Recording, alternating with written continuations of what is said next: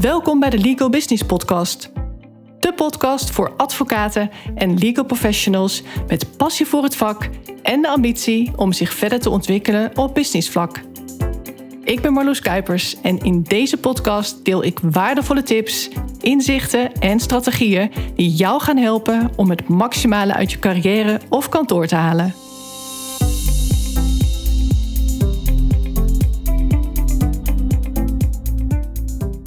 Elk wat groter en goed georganiseerd kantoor heeft een CEO of kantoordirecteur aangesteld.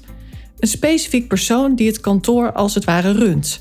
Maar dat kan hij of zij niet alleen doen, want er moet natuurlijk rekening gehouden worden met de behoeften en drijfveren van de stakeholders. In de praktijk is het dus niet zo zwart-wit. De CEO kan niet op eigen houtje beleid bedenken en uitvoeren, of de rest het er nou mee eens is of niet dan zou het al snel einde verhaal zijn voor de CEO. De partners zijn de aandeelhouders en daarmee hebben zij zeggenschap en zijn ze in feite ondernemer. Of ze nou ondernemend zijn of niet, dat hoeft niet per se samen te gaan. Dat zou wel moeten als je het mij vraagt, maar de praktijk laat helaas wat anders zien. Partners kunnen nogal verschillen qua mindset. Vooral als het gaat om investeringen merk je dat er vaak verdeeldheid is onder de partners. De jongere versus de wat oudere generatiepartners die zitten niet op één lijn. De jongere generatie wil vooral innoveren en is dus een voorstander van slimme werken, van legal tech, maar hecht tegelijkertijd ook waarde aan duurzaamheid. Ze willen impact maken in de wereld. En het is belangrijk voor hen met welk soort cliënten ze werken en aan welk soort zaken ze hun tijd en energie besteden. Ze streven daarmee ook echt een gevoel van voldoening na, in plaats van alleen maar meer geld willen verdienen. Dan is er nog de oudere generatie partners. Zij zien vooral het nadeel van innoveren. Ze gaan over een paar jaar met pensioen en hebben daar geen zin in. Al die veranderingen en vooral de bijbehorende kosten. Die investeringen gaan ten koste van hun pensioen en dat vinden ze vaak toch belangrijker dan de toekomstbestendigheid van het kantoor. Terwijl ik zou zeggen, je hebt hopelijk met hart en ziel aan de opbouw en verdere groei van dit kantoor gewerkt. Wil je het dan niet zo goed mogelijk achterlaten?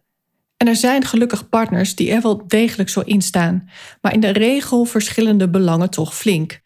Stel je luistert nu als partner of als toekomstig partner en je denkt aan jouw pensioen. Misschien duurt het nog heel lang, maar probeer het even voor je te zien zou je er dan geen goed gevoel bij hebben als je ook tijdens jouw pensioen ervaart hoe goed het met kantoor gaat, ook zonder jou? Juist omdat jij hebt bijgedragen aan een toekomstbestendig kantoor, aan een duurzaam succesvol kantoor. Dat jij er mede voor hebt gezorgd dat dit kantoor nu draait als een zonnetje. Voor de echte ondernemers, de ondernemers die het ene na het andere bedrijf opstarten en ook weer succesvol verkopen, is het doel juist om een bedrijf zo in te richten dat het juist ook zonder hen succesvol is op een gegeven moment. Zolang een bedrijf afhankelijk is van één of meerdere specifieke personen, is een bedrijf veel minder interessant voor investeerders. Waar het om gaat is dat er een succesvol concept is, dat er systemen en processen zijn die goed lopen en dat de juiste mensen de juiste dingen doen. Maar die mensen zijn in principe dus wel vervangbaar. Er is dan als het ware sprake van een geoliede machine, waarbij exact bekend is wat er voor nodig is om dat ook zo te houden. En die ideale situatie die kan dus ook gerealiseerd worden bij advocatenkantoren. Want waarom niet? De advocatuur is weliswaar een people business, maar deels is er toch ook sprake van geautomatiseerde of in ieder geval gestroomlijnde processen. Wat alleen maar goed is, want je kunt zo alleen maar makkelijker groeien met minder kosten, met minder kans op fouten ook. En nee, als advocaat ben je echt niet zomaar te vervangen door technologie, want er blijft toch altijd behoefte bestaan aan maatwerk. Er blijft behoefte bestaan aan unieke expertise en ook aan bepaalde menselijke skills. Denk aan goede onderhandelingsvaardigheden en creatief denkvermogen. Die zullen toch echt geleverd moeten worden door mensen van vlees en bloed. Door allround advocaten die echt snappen wat belangrijk is voor cliënten. En die weten wat er voor nodig is om het verschil te maken voor de cliënt. En nu even weer terug naar die pensioensituatie als partner. Want dit is dus één scenario. Je hebt als partner al die jaren bijgedragen aan het creëren van die geoliede machine. aan dat moderne, duurzaam succesvolle kantoor, maar er is ook nog een alternatief. En dat is dat je als partner innovatie hebt tegengehouden, om zo met een zo groot mogelijke zak geld uit te kunnen stappen. Om later te merken dat het kantoor niet is opgewassen tegen de concurrentie. Het gaat mogelijk al snel bergafwaarts na jouw vertrek, omdat er niet tijdig geïnnoveerd is. Ze lopen nu achter de feiten aan. De jaarlijkse hoge winstuitkering aan de partners, zoals dat binnen de advocatuur gebruikelijk is, maakt dat herinvesteren, zoals andere bedrijven dat vaak standaard doen, veel minder aandacht krijgt. Investeren doet onterecht pijn. Het doet pijn omdat het de winstuitkering verlaagt. Terwijl het natuurlijk normaal is om flink te investeren als bedrijf en dus ook als advocatenkantoor. En niet eens zozeer omdat je nog meer wilt bereiken, maar alleen al om die toppositie in de markt vast te houden, als je die al hebt. Want vaak wordt vergeten dat ondernemer vereist dat je in beweging blijft. Je kunt het niveau van dit moment, hoe succesvol je ook bent als kantoor, in feite onmogelijk vasthouden zonder te investeren en zonder te innoveren. En dat geldt ook voor jou als individuele advocaat. Hoe meer de technologie je op de hielen zit en je je daardoor wellicht wat bedreigd kunt voelen, des te beter en meer allround heb je als advocaat te zijn of te worden. Soft skills, hard skills, people skills, you better work on it. En voor de partners die wat wars zijn van lange termijn investeringen, als jij ziet dat jouw kantoor, ook al ben je straks uit beeld, niet is opgewassen tegen de ontwikkelingen van deze tijd en dus door de concurrentie wordt ingehaald, voelt het dan juist niet alsof jouw tijd en energie voor niets is geweest. Terwijl je ook nog jarenlang met trots zou kunnen zeggen dat jij een belangrijke rol hebt vervuld bij dit kantoor. Dat mede door jouw lange termijnvisie en hart voor de organisatie het succes nog jarenlang of wellicht decennia lang zal voortduren. Dan laat je een legacy achter.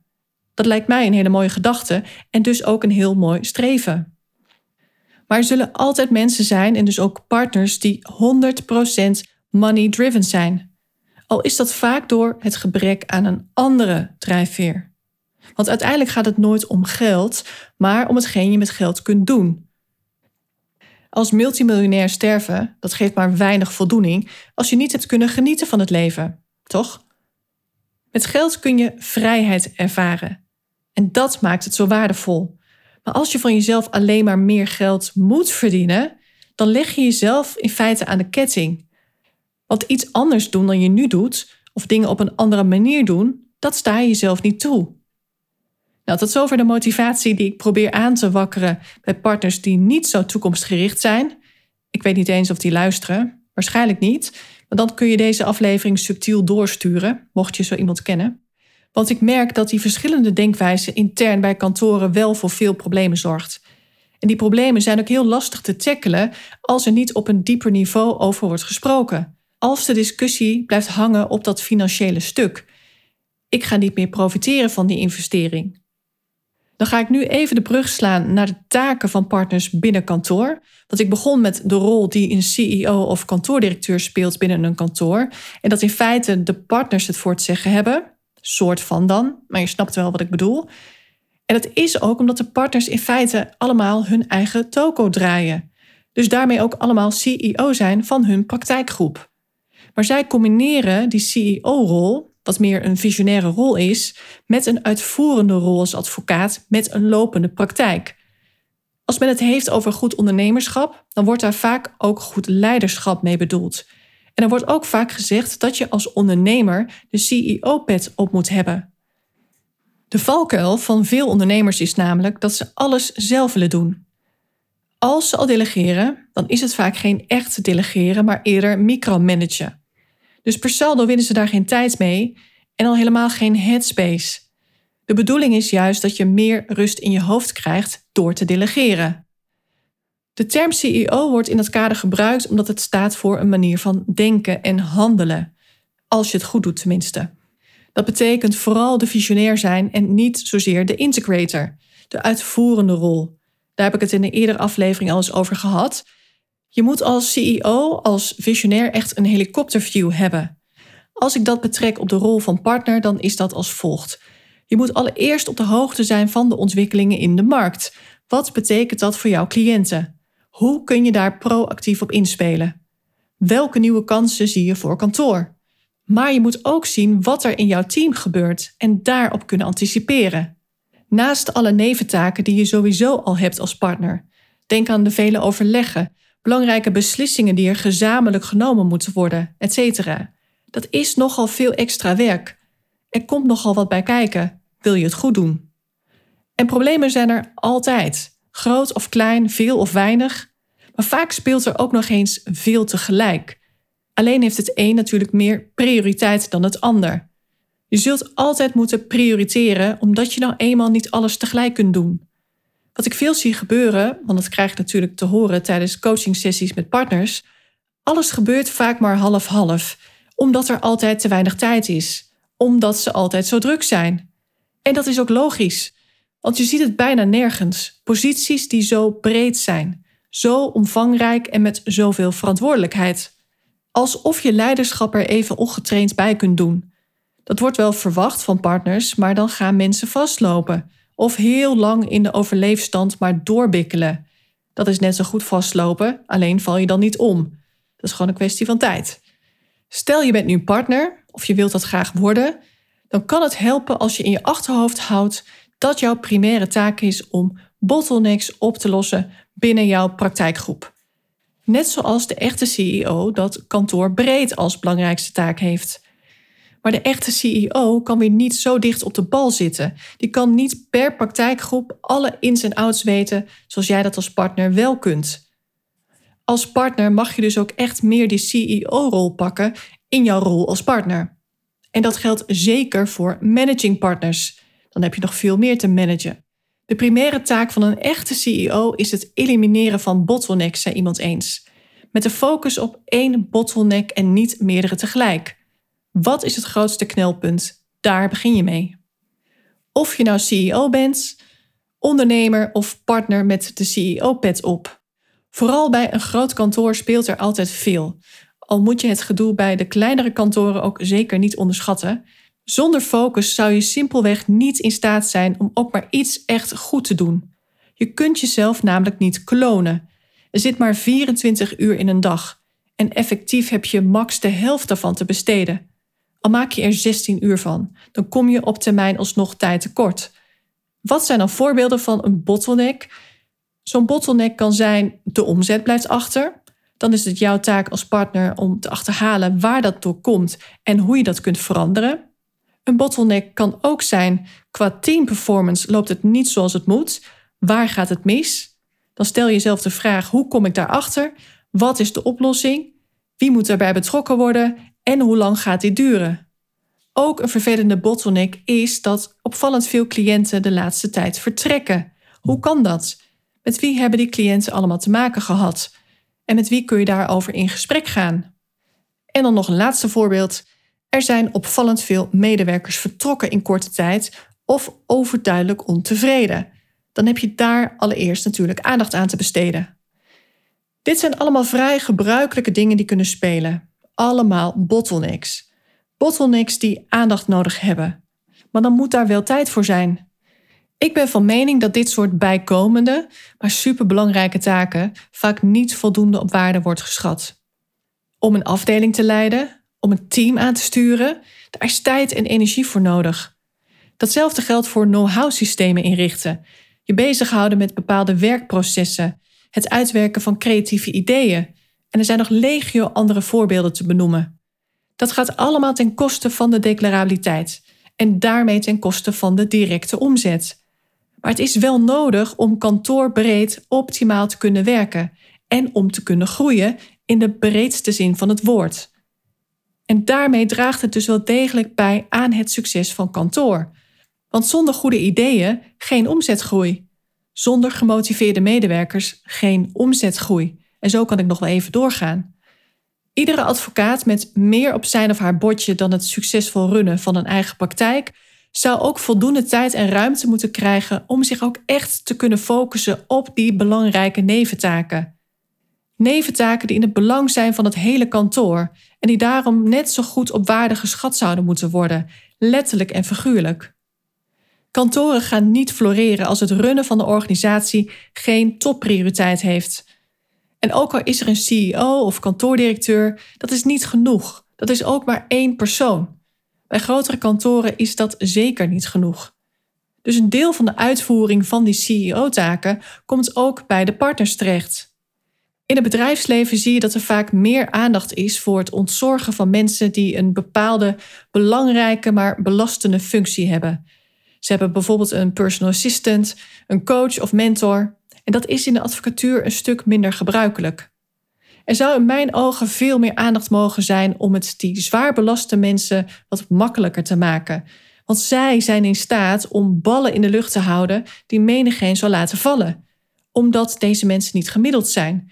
Ze kunnen bovengemiddeld veel aan. En daarmee zijn ze ook extreem waardevol voor de organisatie en tegelijkertijd ook onmisbaar. Wat nou als dat soort personen komen uit te vallen? Een medewerker die door wat voor omstandigheden dan ook twee maanden thuis komt te zitten, dat is heel vervelend voor kantoor. Maar zo'n schaap met de vijf poten, iemand met een heel belangrijk takenpakket, dat is pas echt een probleem. Genoeg input om over na te denken, lijkt me. Ben je nou zo'n leider of manager? En vooral als je daarnaast nog een inhoudelijke praktijk voert, sta er dan ook op dat er voldoende tijd beschikbaar komt om die taken ook echt goed te kunnen doen. En dat die besteden tijd ook beloond wordt, of in ieder geval gewaardeerd wordt. Zo'n rol moet je er niet voor de status bij willen doen. En vaak wordt onderschat wat je allemaal voor extra's doet. Het wordt vaak niet eens gezien. Het is een bekende uitdaging. Alle ballen in de lucht zien te houden als partner. En dan de waardering en toerekening van niet-declarabele werkzaamheden. Ook dat is iets wat veel kantoren bezighoudt. Dat geldt voor de uren van medewerkers, maar vooral dus voor partners. Wil je hier nog graag met mij over doorpraten? Dan kan dat. Neem dan gerust even contact met me op. Je vindt in de show notes de diverse manieren waarop dat kan. En misschien wil je deze uitdaging wel voor eens en altijd goed oplossen binnen kantoor. Ik raad het je echt ten zeerste aan. Want je maakt er veel mensen blij mee en dat is alleen maar goed voor de motivatie en voor het succes van kantoor. Niet alleen voor nu, maar ook voor de langere termijn. En dat is het allerbelangrijkst. Duurzaam succes, dat zou het streven moeten zijn. Building an empire, zouden de Amerikanen zeggen. Dit was mijn boodschap voor vandaag. Bedankt weer voor het luisteren, dat waardeer ik altijd. Mochten we nog niet gelinkt zijn op LinkedIn, stuur mij dan even een connectieverzoek met een berichtje dat je mijn podcast luistert. Dat zou ik heel leuk vinden. Laat sowieso vooral van je horen, zou ik zeggen. Anonieme luisteraars vind ik minder leuk dan weten wie je bent en wat er bij je speelt. Maak er nog een mooie dag of week van en tot de volgende aflevering. Dankjewel voor het luisteren. Mocht je deze podcast waardevol vinden, abonneer je dan of volg mijn podcast zodat je geen aflevering hoeft te missen. En deel hem ook vooral in je netwerk. Ook zou je mij een groot plezier doen met een 5-sterren review die je kunt achterlaten op iTunes. Niet alleen wordt de podcast dan beter gevonden, maar je helpt ook weer andere advocaten en juristen in hun reis naar succes en geluk. Uiteraard vind ik het leuk om te horen wat je meeneemt uit deze aflevering. Stuur me een bericht op LinkedIn of mail naar info.marloeskuipers.nl. Heb jij bepaalde ambities en wil je weten hoe ik jou zou kunnen helpen bij het verwezenlijken daarvan? Vraag dan een gratis meesterschapscall aan via mijn website Ga naar www.marloeskuipers.nl. Alle informatie vind je ook in de show notes bij deze aflevering. Ik kijk er naar uit om van je te horen. Tot de volgende keer.